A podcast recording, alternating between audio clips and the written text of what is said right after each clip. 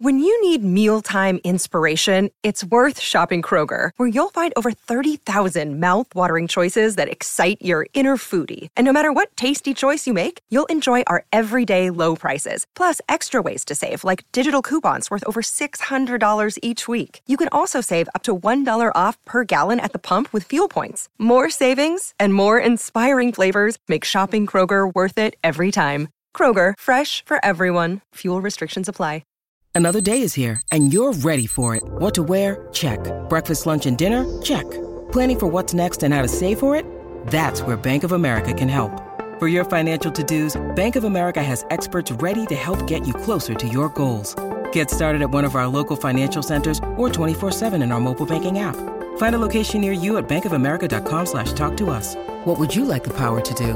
Mobile banking requires downloading the app and is only available for select devices. Message and data rates may apply. Bank of America and a member FDIC.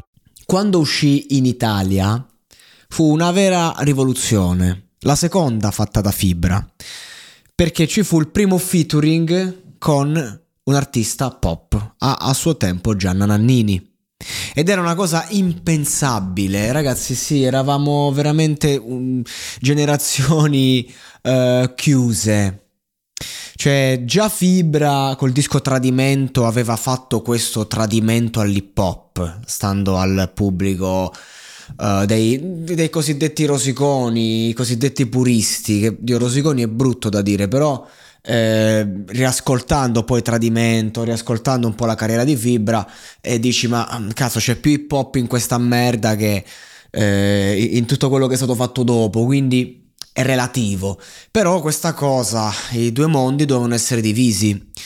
E infatti nel disco, nella versione originale di- non, non c'è nessun featuring. Ma quando poi esce il singolo viene fatto questo video, io tra l'altro l'ho ricondivisi su YouTube in un canale e ancora oggi mi pare che ci sia una cosa del genere, ma tipo 40.000 visualizzazioni, una cosa del genere, che c'erano più, più canali che riproponevano, vabbè, vi sto a parlare di un'altra epoca, però è bello anche riassaporare un po' la percezione di quello che era, perché in Italia un brano che fondamentalmente parla dell'Italia, che in una maniera che oggi magari è, è un po'... Eh, sono tutti concetti detti, stradetti, ehm, però in quel momento ha avuto l'effetto di, di, di Saviano che dice no, i di Lauro sono dei camorristi. Ok, grazie a cazzo sappiamo tutti, ma chi ha il coraggio di dirlo?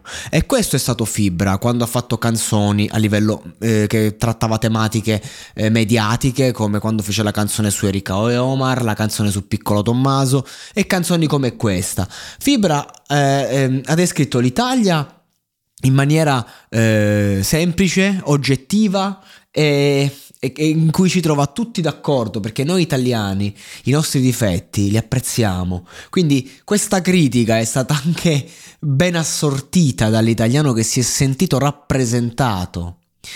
E, e in più c'era il featuring dell'artista pop.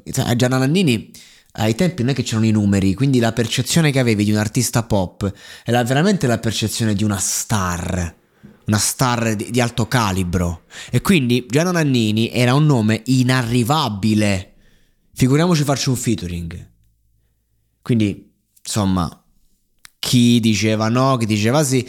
Ora, chissà, secondo me, perché sto registrando che ancora non si sa qual è il featuring, secondo me uscirà eh, con qualche cantante pop sempre e magari proprio Rose Villain perché stanno a promuovere nuova scena. Però secondo me sarà una, un'operazione, diciamo, che va a rimarcare quella roba si, eh, in maniera similare, oppure eh, ci sarà un featuring di spessore, se, se ci sarà un featuring a livello lirico eh, veramente mi aspetto un Marrakesh quasi quasi. Comunque, eh, secondo me il featuring lo dobbiamo andare a cercare tra gli ospiti di nuova scena, perché anche questa cosa di rilanciare un singolo eh, nel 2024, fare una sorta di remake, eh, mi sa tanto di operazione commerciale eh, in una fase, diciamo appunto, di lancio commerciale eh, tipo firmi un contratto, devi lanciare un singolo in quel periodo, eh, facciamo questo. Che poi Fibra è uno che l'ha anche detto, molti dischi che ha fatto non manco gli piacevano, li faceva perché aveva dei, aveva dei contratti da rispettare. Quindi nel senso, e oggi che inizio ad avere eh, diciamo una situazione contrattuale cosa inizio anche io a ragionare con questa mentalità cioè quali, quali brani li dai per il contratto, fai il disco, sì, no, il singolo, quindi inizio a capirla, un'ottica che per me è incomprensibile, perché come è la tua musica e come ti rappresenti, come fai a fare un disco brutto, anche perché non ci credo, perché i dischi di fibra quando sono usciti sono stati tutti belli, tutti significativi, quindi ci credo poco.